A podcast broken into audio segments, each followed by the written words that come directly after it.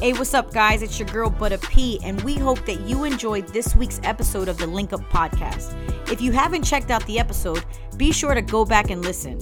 Now, take a listen to this week's nugget from our Link Up sessions.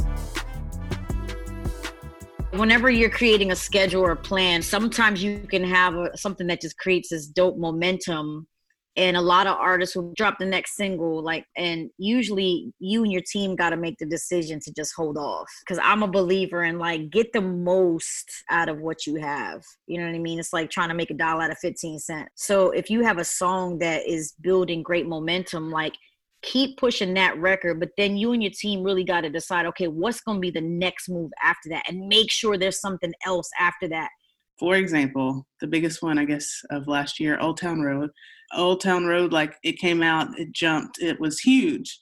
And then here comes a remix. And then here comes another remix. And then here comes another remix. Like that man milked that song all the way as much as he could.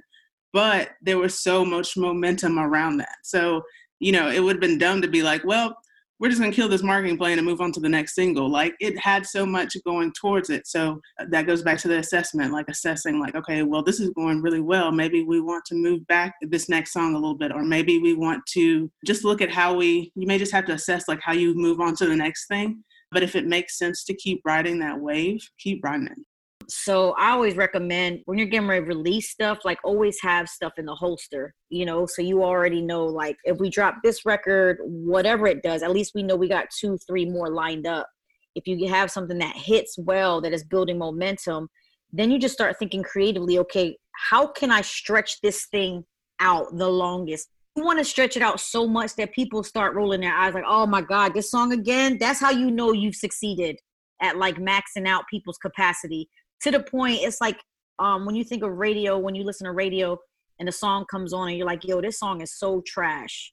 And then 10 listens later like you tapping your feet like ah it's not that bad actually. You know what?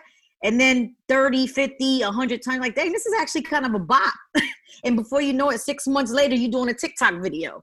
But that's just that's just how you really like are able to push the momentum. But the trick is to always have something that can follow up that you can follow up with and make sure it's in the vein of what you just dropped.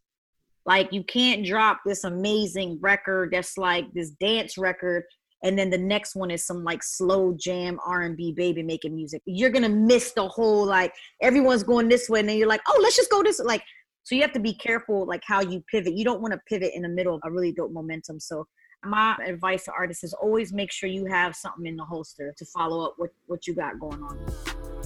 Thanks for checking out this week's nugget from the Link Up.